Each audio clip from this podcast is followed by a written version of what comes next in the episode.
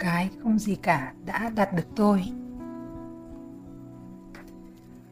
Không gì cả thực sự là đích đến cuối cùng của hành trình phát triển tâm linh.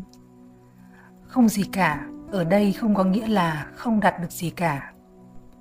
Cũng không có nghĩa là không có gì để đạt được cả. Mà nó chính là sự thật tối hậu của vũ trụ này. Vì sao không có nghĩa là không đạt được gì cả hay không có gì để đạt được cả? Đạt được gì đó là nhận thức của tư tưởng của một chủ thể nào đó gắn với ý niệm về tôi và của tôi. Có sự chuyển hóa, có sự phát sinh những phẩm chất siêu việt trong tâm, nhưng nó không thuộc sở hữu của ai, không có ai là chủ nhân của sự chuyển hóa đó. Do đó không thể đạt được dưới cái nhìn tối hậu. Mọi sự đạt được đều cần nhìn dưới nhận thức vô thường, khổ, vô ngã sự đạt được gì đó xảy ra do quy luật vô thường luôn thay đổi của các pháp. Nó có bản chất là khổ đau, do mọi sự đạt được rồi cũng sẽ tan rã, không thể bám vào, không theo ý muốn của ai, và không có ai làm chủ hay kiểm soát được, nên có đặc tính vô ngã. Vậy không thể phủ định sự đạt được, vì quả thật có sự chuyển đổi trong phẩm chất của tâm, nhưng cũng không thể kết luận là có sự đạt được vì sự kiện này cũng vô thường. Vì vậy, luôn nhìn sự đạt được này với con mắt trí tuệ.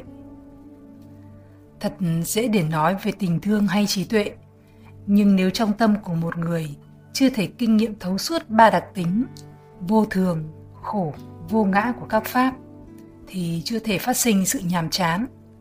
Chưa phát sinh sự nhàm chán thì chưa cắt đứt tham ái và vô minh.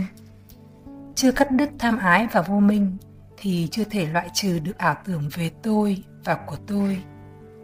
Và do đó, tình thương hay trí tuệ sẽ trở thành tình thương của tôi, trí tuệ của tôi. Chúng sẽ không thể nào giữ được sự trong sạch và thuần khiết. Thực sự thương và trí tuệ thì khác nói về tình thương và trí tuệ. Một bên là tâm từ và tâm sở trí tuệ, một bên là tâm sở tưởng dù vậy, nhận thức này không đưa đến tuyệt đối hóa mọi thứ. Đây chỉ là kim chỉ nam để dẫn chúng ta đi vào bản chất của sự thực hành. Tiến trình chuyển hóa sẽ diễn ra chậm rãi, tuần tự, nhịp nhàng. Và chúng ta không phải người tạo ra sự chuyển hóa đó. Chúng ta chỉ làm phát sinh nhân duyên thuận lợi, thông qua sự thực hành chánh niệm và vun bồi các phẩm chất tâm thiện. Khi đủ duyên, trí tuệ sẽ phát sinh và tự nó sẽ làm công việc của nó. Chỉ cần thư thái để tâm tới thực tại, tỉnh giác trong mọi hoạt động của thân tâm và để yên cho tự nhiên làm việc của nó, vậy là đủ rồi. Cuối cùng, chúng ta sẽ đi đến chỗ thấy được sự rỗng không của vũ trụ này hay sự không gì cả của vũ trụ này.